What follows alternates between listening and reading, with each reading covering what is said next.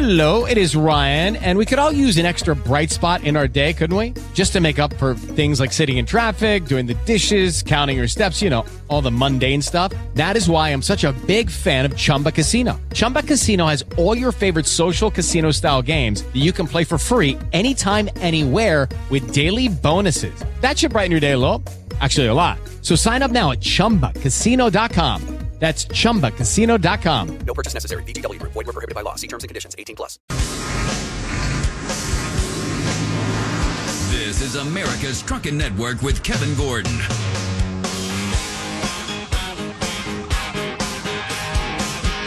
Welcome aboard. Thanks for tuning in. Certainly appreciate it.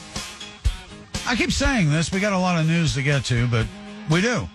Again, because I do my homework and try to get as much information to you as far as economic data, stuff going on in the trucking industry, and some lighthearted stuff if and when we can find it. But in these economic times and what we're experiencing now, there ain't a whole hell of a lot to laugh about, but I do my best. We do have a very interesting Today in History. I'm really looking forward to that. It's a long one, but it's very important, especially to the transportation industry. So let's look at some of the headlines that we got for you today. Study finds that truckers who did these four things increase the likelihood of future crashes by 100% or more. White House announces $60 billion for roads and bridges. PepsiCo lifts its outlook. And so, you know, around this time we start getting, because, you know, we did end the third quarter, which is September, and usually at the end of the third quarter, you start seeing some of the earnings data from the various companies. And, of course, that affects the stock market, and then that jumps up or jumps down, depend on which company is reporting and what earnings are reporting. And you may not know this, but I'll just tell you, but every quarter there are certain companies that they know that is the first to report, and then this company A reports by such and such a date. They're usually the first, and then immediately after that, like the next day, company B, C, or D, and then so every quarter you know when these companies are going to give their earnings data for the previous quarter. And so we are in that trend now where we're going to be getting economic data, and of course that's going to raise or lower the stock market accordingly. But we got some good information as far as PepsiCo is concerned, and of course that gives us an indication. See, there I went. I interrupted myself, like my wife always tells me. She said, you know, quit interrupting yourself. But I just interrupted myself because in terms of certain companies, when they come, as I've been saying, certain parts of the economy are going to be doing well during a recession, and certain parts of the economy are not going to do well.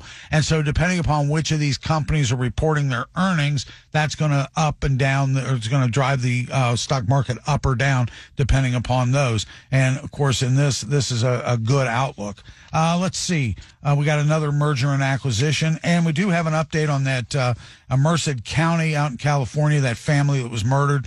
The person that was responsible for that has been indicted. They did catch him. We reported that. He tried to commit suicide, but we've got updates on that and so on and so forth. So let's dig into it. This is from the American Transportation Research Institute. Prominent trucking research companies shared results of a study on factors that influence the likelihood that a semi-truck driver will crash. Now, according to this report, researchers said that drivers who committed any of the following violations or behaviors have increased their future crash likelihood by over 100%. Now, number one is failure to yield right-of-way violation. That leads to about a 141% chance of a future crash. Failure to use or improper signal conviction leads to a chance of 116%. A prior crash adds to your likelihood of having a crash. And then reckless driving violation. If a driver's been pulled over for reckless driving, then that would generally lead to a more of a percentage of having an accident. Now, I'm surprised, honestly, that a reckless driving violation, if that's indicative that somebody, and you see it out on the highway, I mean, whether you're a four-wheeler or whether you're a 18-wheeler or anything in between, anything that's on the highway, you notice reckless driving all the time. There is no doubt about it. And since the pandemic, when people get back on the highway, I have seen more craziness out there than I have ever seen in my life before. It is just absolutely nuts. It takes me about 25 minutes to get to the studio from where I live. And it's not 25 miles from where I live, but you got to go a couple, down a street and then down another street, which is only about 35 miles an hour. So it probably takes me about 5 minutes to get to the freeway. But once I'm on the freeway, I'm here in no time at all. But it takes me 25 minutes. So I am on the freeway maybe about 15, 20 minutes tops. And yesterday, coming back from the studio in from here to the river is about 12 miles, I think. In that 12-mile radius or that 12-mile distance, 3 cars in a 55-mile-an-hour speed limit traffic zone. Now, again, people push that 55 up to 60, maybe 65. But it was in rush hour traffic.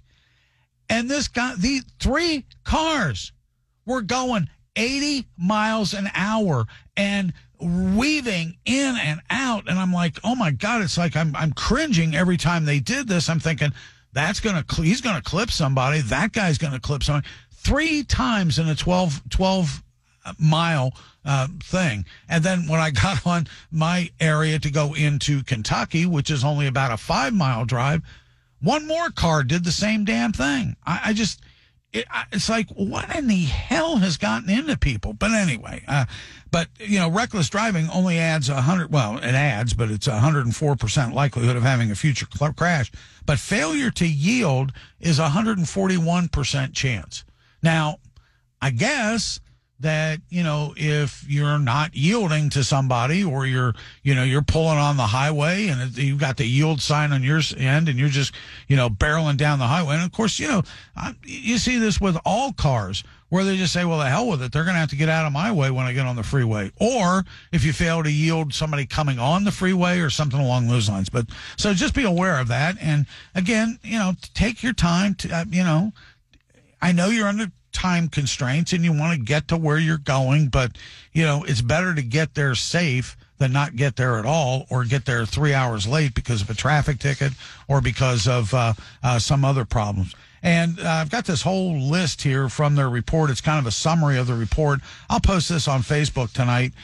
Failure to yield, past crash, reckless driving, failure to obey traffic sign conviction, failure to keep improper lane conviction, an improper or erratic lane changes conviction, a reckless, careless, inattentive, negligent driving conviction. All these things are listed here in terms of what could possibly lead to a future crash. And so, like I said, I will put that on Facebook tonight. But, like I said, I'm seeing people, and at first I thought, maybe it's because that during the pandemic, when, it was just the essential workers out there. They are so used to commuting when you're driving maybe 35, 45 miles an hour on a freeway during rush hour traffic. And when they got out on the highway with everybody else being off work or not working at all or working from home, a lot less traffic. So when you can normally go when the speed limit is 65 miles an hour, well, then you go that 65 miles an hour.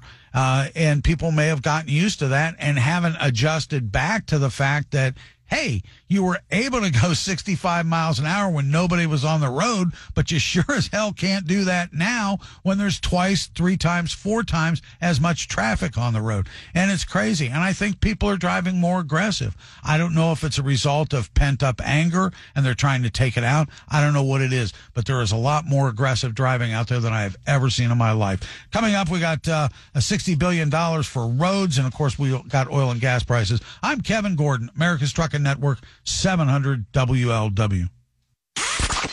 This is the Racing Report on America's Trucking Network. on 700-WLW. Looking ahead to the racing weekend, the round of 8 of the NASCAR Cup Series playoffs begin Sunday with the running of the South Point 400 at Las Vegas Motor Speedway. Denny Hamlin is the defending champion. The Xfinity Series playoffs are also in the round of 8 in Las Vegas with the running Saturday of the Uniforms 302. The NASCAR Truck Series resumes its playoff chase October 22nd at Homestead Miami Speedway. Formula One races next at the Circuit of the Americas in the United States Grand Prix at Austin, Texas on October 23rd. The NHRA Camping World Drag Racing Series kicks off the second half of the countdown to the championship playoffs this weekend with the Fall Nationals in Texas. This is the Racing Report on America's Trucking Network on 700 WLW.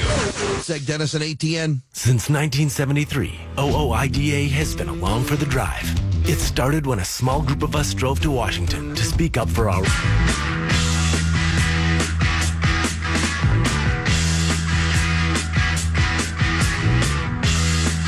This is America's Trucking Network, 700 WLW.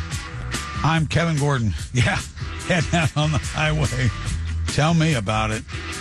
I mean, I love driving. I love getting out on the highway. There's nothing more pleases me to get out and just drive around, and I love driving when we're on vacation, that type of thing. But I'll tell you what, it's kind of getting to be more of a chore now and more of a... like you're taking life in your hands every time you get on the highway, not because, because of the crazy drivers out there. But anyway, so good bumper music, by the way, Alex. I certainly appreciate that. Let's take a look at oil and gas prices. West Texas Intermediate crude is currently at $89 a barrel. That is up $1.73 from yesterday, or a 1.98% increase. Brent crude is at $94.46, which is up $2.01 from yesterday, or a 2.17% increase. Now, looking at that, the reason oil prices rise on low diesel stocks ahead of winter. Now, this is one of those things where, when you have certain benchmarks or you have certain financial information, that is supposed to indicate certain things. But when the market decides to go contrary to that, you almost got to wonder, is it just people just getting together and say, oh, let's just drive up the price just for the hell of it and make a little bit of money?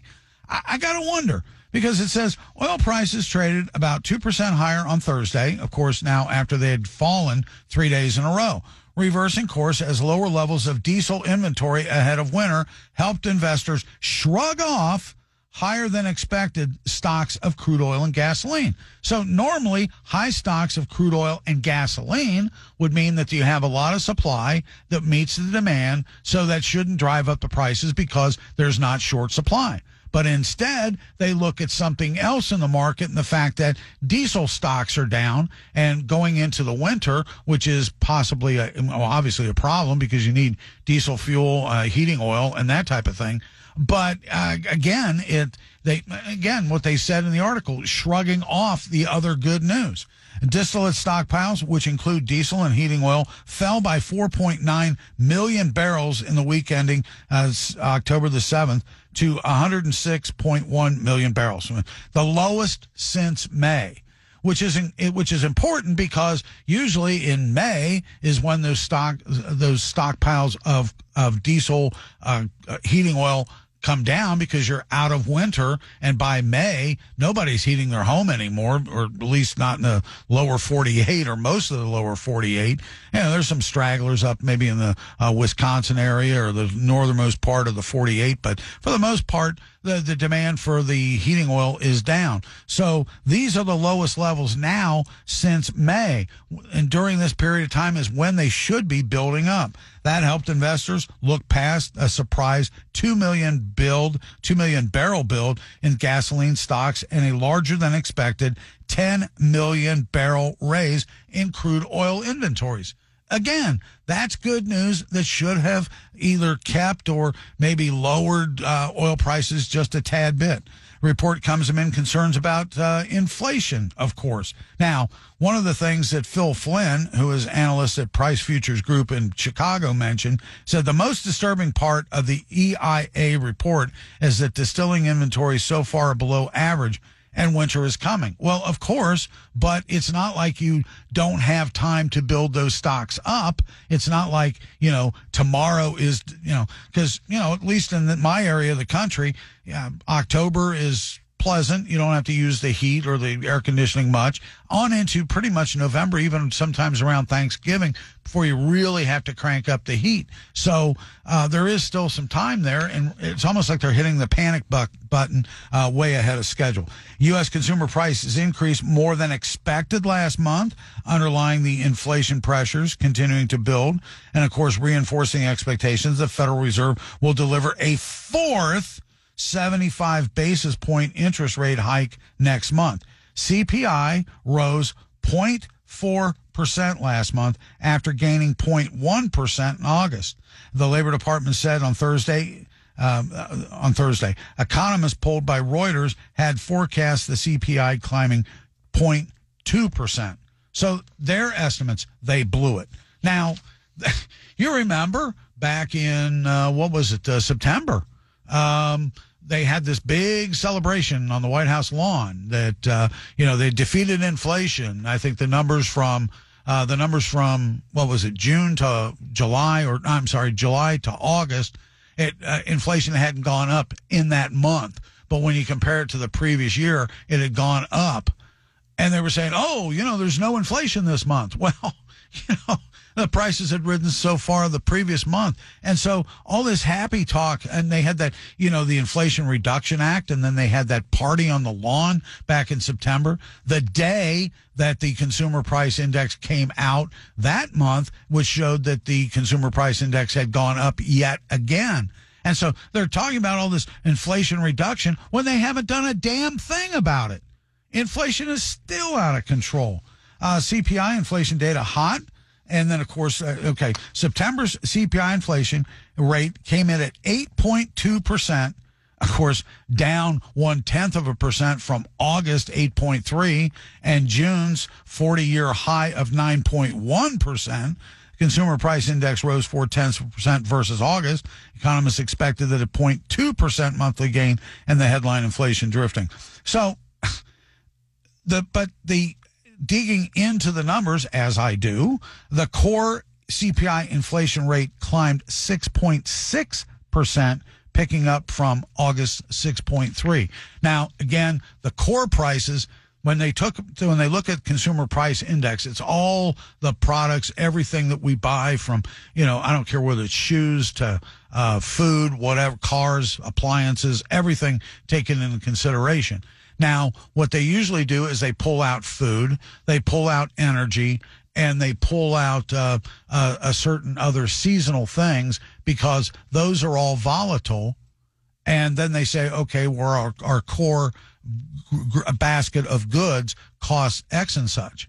And the criticism of that method for years has been that when you're talking about pulling out and determining what inflation rate is, pulling out something like energy that everybody uses, gas, oil, heating oil, so on, and food, which everybody uses on an ongoing basis, gives you a tainted view of exactly how high inflation is.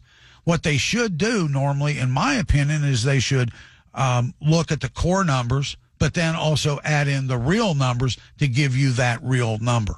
But again, what this is indicating is that this is the high. This is a 40-year high. Let me just cut to the chase here. This is a 40-year high for this market.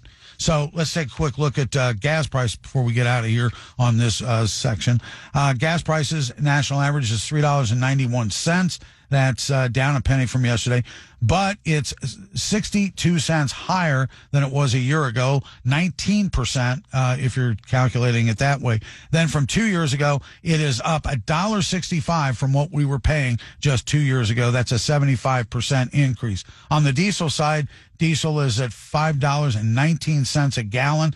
That is up $1.69 just since last year, a 48% increase, and $2.79 higher than what we were paying just 2 years ago. That is a 116% increase. And I might add, once again, that for the first time in 2020, during the Trump administration, we were energy independent for the first time since 1949, and we need to get back to that energy independence and stop this nonsense with our oil and gas prices. I'm Kevin Gordon, America's Trucking Network, 700 WLW. News, traffic, and weather. News Radio 700 WLW, Cincinnati. Gunshots and terror along a trail in Raleigh, North Carolina. With the 1230 report, I'm Sean McCormick. Breaking now. Gunshots in Raleigh, North Carolina, leaving at least 5 people dead. ABC's Andy Field has the details. A series of shootings happening on a nature trail in East Raleigh, North Carolina, with a gunman killing at least 5 people, sending 2 others, including a canine officer, to the hospital. We must stop this mindless violence in America. We must address gun violence. Raleigh, North Carolina Mayor Mary Ann Baldwin. Police have arrested the suspect. Andy Field, ABC News. Hello, it is Ryan, and I was on a flight the other day playing one of my favorite social spin slot games on ChumbaCasino.com. I looked over at the person sitting next to me, and you know what they were doing? They were also playing Chumba Casino. Coincidence? I think not. Everybody's loving having fun with it. Chumba Casino is home to hundreds of casino-style games that you can play for free anytime, anywhere, even at 30,000 feet. So sign up now at ChumbaCasino.com to claim your free welcome bonus. That's ChumbaCasino.com and live the Chumba life. No purchase necessary. VGW. Void where prohibited by law. See terms and conditions. 18+. Every day, we rise, challenging ourselves to work for what we believe in. At U.S. Border Patrol, protecting our borders is more than a job. It's a calling. Agents answer the call, working together to keep our country and communities safe. If you're ready for a new mission, join U.S. Border Patrol and go beyond. Learn more at cbp.gov/careers. Now the latest weather from the forecasters at 9 News. Overnight, partly cloudy skies, a low of 39. Friday, mostly sunny, a high of 66. Friday night, a few clouds. It's going to be an overnight low of 47. And Saturday, partly cloudy, a high of 61. The radar is currently clear. It is 50 degrees. The Chicago Bears in their color rush, a.k.a. pumpkin spice uniforms, Thursday night, losing to Washington by a score of 12-7. The Cleveland Indians and New York Yankees will square off in Game 2 of the ALDS this afternoon. First pitch just after 1 o'clock. Game 2 was postponed due to rain last night. Meanwhile, Houston and Seattle did play Game 2. The Astros winning 4-2. Houston is now up 2-0 over the Mariners. Our next update is Here's your trucking forecast for the tri-state and the rest of the country. In the tri-state overnight, a mostly cloudy sky, the low dropping to 39, sunshine for your Friday, a high of 67, mostly sunny Saturday, and a high of 65. Nationally, over the next few days, a series of cold fronts expected to move southeast across the central and eastern U.S. Precipitation will be focused ahead of and along each front, while waves of cooler, drier air move in behind each front. The first cold front already crossing the central U.S. and is continuing across the eastern U.S. This front expected to push offshore into the Atlantic Friday, but linger over Maine through Saturday. Widespread showers and storms expected ahead of and along the front in the northeast. Heavy rainfall may result in isolated to scattered areas of flash flooding with a slight risk of excessive rainfall for portions of the northeast through Friday. A second cold front moving south across the northern and central plains and upper Midwest Friday and producing light snow over the upper Mississippi Valley and upper Great Lakes region. The frontal boundary expected to move southeast and extend from the mid-Atlantic region to the southwest this weekend. Meanwhile, an upper-level low will be gradually moving eastwards across the southwest this weekend, which will lead to showers and thunderstorms developing. Surface and upper-level support for precipitation in the southwest this weekend could result in heavy rainfall and potential flash flooding. A slight risk of excessive rainfall in effect for portions of Arizona and Southern California Saturday, with a marginal risk of excessive rainfall for much of the rest of Southern California, Arizona, and New Mexico. A slight risk of excessive rain also expected Sunday across portions of Arizona, New Mexico, and Texas. Flash floods will be especially dangerous near steep terrain, slot canyons, and burn scars. A third cold front expected to move south across the northern plains this weekend. All three fronts will support continued windy and dry conditions across the central U.S. Strong wind gusts, low relative humidity, and dry vegetation will combine to produce dangerous fire weather conditions. Portions of the northern and central plains and mid-Mississippi Valley through Friday are under critical fire weather conditions. Red flag warnings are in effect for much of the plains and mid-Mississippi Valley, where rapid wildfire spread will be possible. This is America's Trucking Network. 700-WLW, I'm Kevin Gordon. And the reason you get to rock on down the highway the way you do is because of today in history, this particular person we have. On this date, October the 14th, 1890, President Dwight D. Eisenhower served as the 34th U.S. president between 1953 and 1961, was born in Denison, Texas. One of the defining moments of his presidency was when he signed into law the landmark Federal Aid Highway Act of 1956. That was actually referred to, or the title of that bill was the National Interstate and Defense Highways Act of 1956. The provisions of the Title I of this law included expanding the number of miles for the interstate system from 40,000 as set forth in the 1944 Federal Highway Act. Title I also authorized $25 billion during the period between 1957 and 1969 as the federal share, 90% for building the interstate highways. In other words, the highway system was built by 90% of federal dollars, with another 10% kicked in by the states, counties, etc. So the importance of this highway system was so important that the federal government said, we're going to contribute 90% of those funds for that. Now, Title I also authorized blah, blah, blah, blah. Okay, let's see. For the building interstate highway. Title II of the new law established the Highway Trust Fund as a dedicated source for funding the interstate system and stipulated the new highway network operate on a pay-as-you-go basis. The creation of a program for financing and building the interstate system had been a top priority from Eisenhower, and he staunchly pushed for congressional legislation establishing that. Well, let's go back here a second. This pay-as-you-go system is not to be interpreted as tolls. It is set to be as you, and I think it's later on in the article or maybe in another article that I read, but because of the excise taxes, the gasoline taxes, the taxes on tires, the taxes that you pay on your rigs and everything is supposed to go into the Highway Trust Fund, and that is supposed to then build up so that then you use that money to do the repairs and maintenance on the highway system. So a pay-as-you-go system. But what has happened with that Highway Trust Fund, it has been raided over the time. You know, in the initial stages, once the highway system was built up, of course, you don't have a lot of repairs and maintenance. So rather than leaving that money in the trust fund for the next 10 years or so, they put in these IOUs and started using that money for other things in the Treasury so that they didn't have to. So it looks like they were being fiscally responsible and not raising taxes, but they were raiding these funds just like they raided Social Security and put the IOU in there. And then when the payment comes due, it's like, oh, well, we've got to raise taxes for this or we got to do this.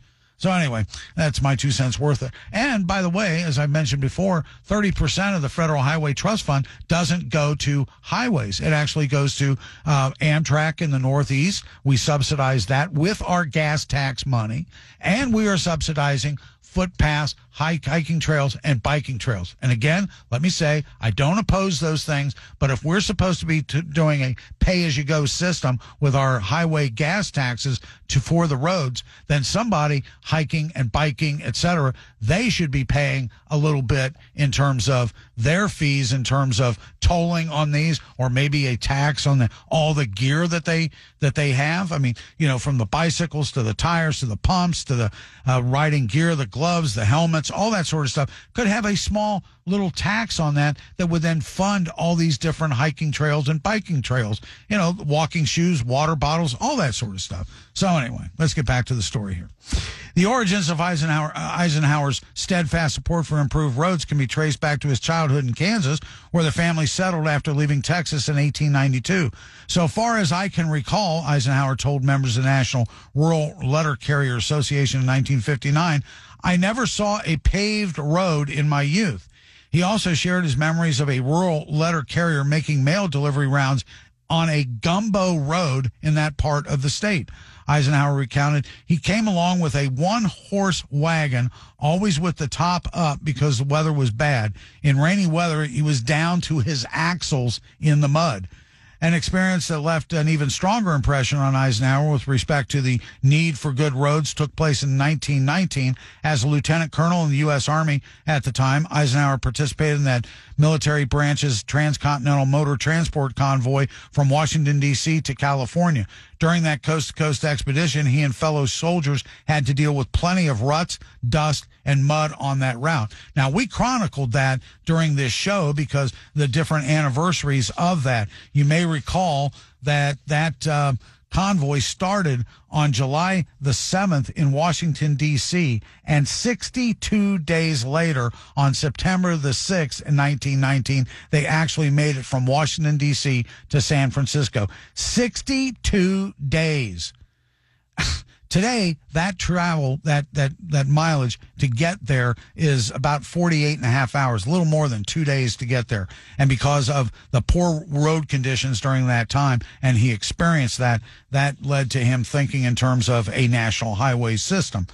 Eisenhower's idea about roads were further developed when, as Supreme Commander of the Allied Expeditionary Forces during World War II, he had the opportunity to travel on and appraise Germany's state-of-the-art highways, collectively known as the Autobahn. The old convoy in 1919 had started me thinking about good two-lane highways, Eisenhower later wrote, but Germany had me see the wisdom of a broader ribbons across the land.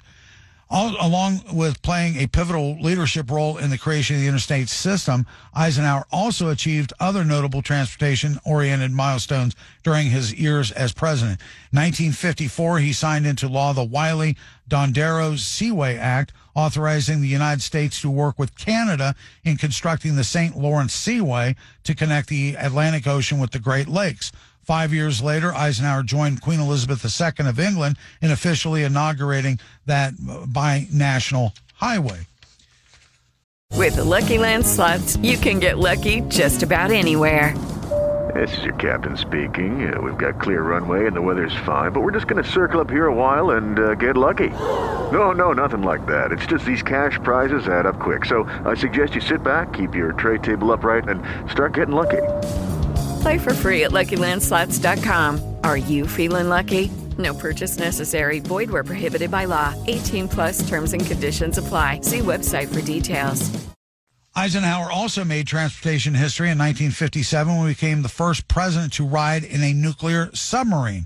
This occurred when he was aboard the USS Seawolf as she traveled off the coast of Rhode Island. In that same year, Eisenhower became the first president to fly in a helicopter while in office. This first-of-the-kind flight took place after he boarded a Bell UH-13J helicopter on the south lawn of the White House.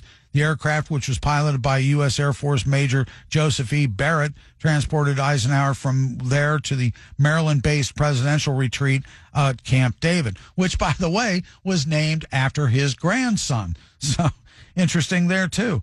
In the time since his death in 1969 at the age of 78, Eisenhower has been honored in several large-scale and noteworthy ways in the accomplishments. In 1990, for example, the interstate highway system was formally renamed the Dwight D. Eisenhower System of Interstate and Defense Highways.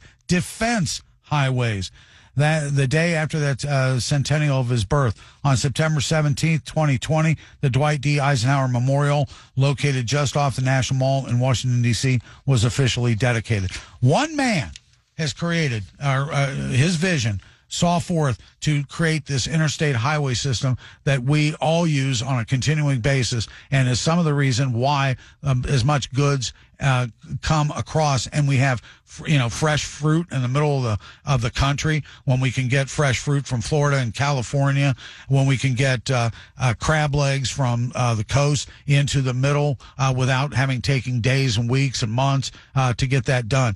Because of people with vision like Dwight Eisenhower, we have that interstate highway system today. And on this date, October the 14th, 1890, was his birthday. Coming up, we'll get into some of the transportation funding bills that we're talking about. I'm Kevin Gordon, America's Trucking Network, 700 WLW. At Progressive Commercial Week. This is America's Trucking Network, 700 WLW. I'm Kevin Gordon. This is normally a happy song, but it's a sad song for me. Working for the weekend. That means working to the weekend, or whatever. Name of the song. That means that I'm going to be off the air for the next few days. I don't like that. I like being on the air. I like being here. I like spending time with you, and I like bringing the news to you. So where most people are celebrating the weekend, I'm kind of, looking forward to the weekend, but not really. Anyway, let's look at some of the other stories we got for you. The White House announces $60 billion for roads and bridges. Nearly $60 billion in new federal funds will be dedicated to repair surface transportation corridors nationwide, according to the Biden administration, announced on October the 11th. Funds from the Federal Highway Administration were approved by the $1 trillion Infrastructure Investment and Jobs Act. Projects in every state, Washington, D.C., and Puerto Rico will be among the fund's recipients. Now, I don't understand why this is. I mean, it's a news item. It was in, and it was prominent in the stuff, the stack, in terms of the different websites that I went to. But, yeah, I mean, all this is the money was approved, and now the grants have to be written up, and the states have to apply for this money. And I guess what it is that they're rolling out certain amounts per periodic, I guess, just to get their get some, press on it or something along those lines. But these funds have been set aside. Now, actually allocating them, I guess, is a different story. Let's see. Available to every state. Let's see here. America's roads and bridges are vital arteries on our transportation system, connecting people and goods across the country, according to Transportation Secretary Pete Buttigieg. No kidding. They're Captain Obvious. Acting Federal Highway Administration Administrator Stephanie Pollack added, these historic investments in America's infrastructure give states the flexibility they need to determine how to allocate the funds. Now, again, as we talked about originally and going back to November and then looking at some of the amounts and some of the going back and forth between Congress and the Transportation Department, whether or not, originally they put out this memo that said, hey, we're going to control this. This is how we are going to allocate the funds. And these are the projects we want them to invest in. And people from Congress said, oh, wait a minute. Whoa, slow down there. We, when we put this bill together, stated that we want the states themselves to determine what was the priorities and how they were going to spend this money. So apparently that they have gotten that message through to the Transportation Administration and the Federal Highway Administration. So let's hope that these funds do go through to the individual states and they use them accordingly. And, of course, they've had to apply for this money. They've had to have whatever projects they want to use this money on and give that to the federal government, or at least show them that as part of their request. So we'll be following that. PepsiCo lifts their outlook as drinks, snack sales buck inflation. Said its playbook for battling inflation is still working, with price hikes fueling double-digit gains in sales despite lower volumes of snack purchases. That's not good news for us, the consumer. The company beat profit estimates for the third quarter and raised its forecast for the year. That's a positive sign for investors as the start of the earnings season, where anxieties are running high about the resilience of consumers worldwide. even though it's paying more, for commodities such as sugar, corn, and potatoes. The maker of Frito-Lay's chips, Mountain Dew soft drinks, and Quaker Oats cereals reported earnings per share of $1.97 in 3 months, blah, blah, blah. So they go through all their detail and all this sort of stuff of what they've done and how it's grown. But I'm telling you, I mean, yeah, I know food prices are going up. In fact, my wife, right before I left to come in to do the show, yeah, she had been to the store and she said, my God, she said, I was talking with a couple of people out front and they're saying, it just seems like in the last week, prices have shot up considerably. And yeah, I know that prices have gone up, but if you're like me, one of the things I do is I pour over the various sales. I mean, where I live, we can get to Kroger, we can get to Meijer, we can go to a place called Jungle Gyms, which is over in the Eastgate area, which you really have to... which is probably, you don't know where the area is if you don't live here, but it's about a 20-minute drive thereabouts. So you got to really load up, and there has to be a lot of bargains to go that far. But within a comfortable maybe 5-10 minute radius from me, I've got Kroger. I got two Kroger stores. I've got a company called Fresh Thyme. I've got a company called Remke, and I've got Meijer. So what I do is I look at those individual circulars at the beginning of the week and I say, okay, well, I'm going to be here on Tuesday, so I can pick up this portion that we need because this is on sale here. Or in the opposite direction, if I'm going to be in this part of the area, I can stop here and get that. Or my wife, if she's out doing stuff, we know where to go. And I mean, yeah, we're paying a lot more for items, but when stuff is on sale, it's pretty much back down to what the pre-inflation prices were. And if you buy, not appropriately, but if you kind of time your purchases, you can ease over those. Now, obviously, certain necessities, when you really need the product, you got to pay that higher amount.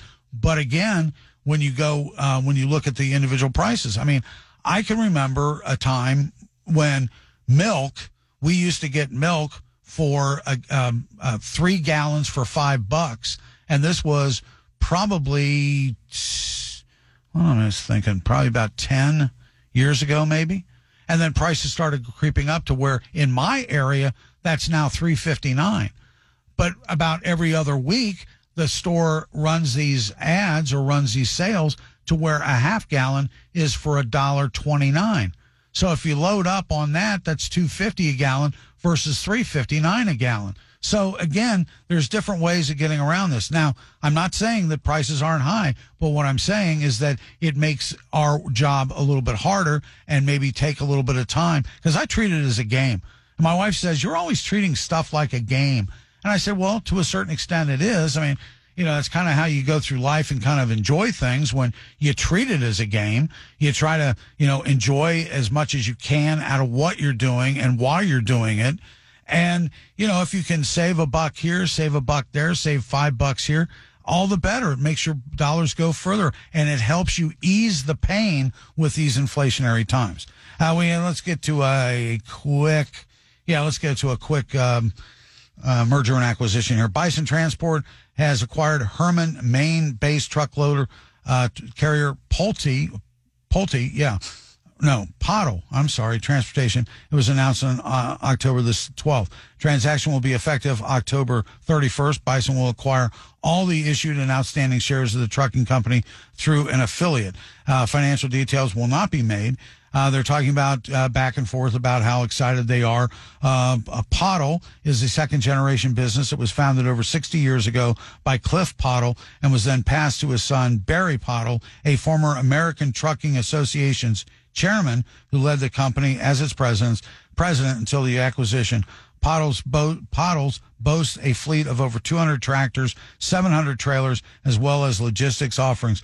Bison currently has a fleet of over 2,600 tractors and 9,000 trailers. So Again, when you're having merger and acquisition activity at the height of the market, when companies are doing well, that's a very good sign for the trucking industry. Well, folks, that just about does it for us. By the way, I want to remind you that if you miss any part of the program, go to your iHeartRadio app, 700-WLW, scroll through the various shows, find America's Trucking Network, all the shows, everything right there at your fingertips. And, of course, the podcast is sponsored by Rush Truck Centers. And stay tuned for Red Eye Radio at the top of the hour. That does it for us this week. And I don't know. I got to go 3 days without talking to you. But anyway, Kevin Gordon, America's. With Lucky Land Slots, you can get lucky just about anywhere. Dearly beloved, we are gathered here today to... Has anyone seen the bride and groom? Sorry, we're here. We were getting lucky in the limo and we lost track of time. No, Lucky Land Casino, with cash prizes that add up quicker than a guest registry. In that case, I pronounce you lucky. Play for free at LuckyLandSlots.com. Daily bonuses are waiting. No purchase necessary. Void where prohibited by law. 18 plus. Terms and conditions apply. See website for details.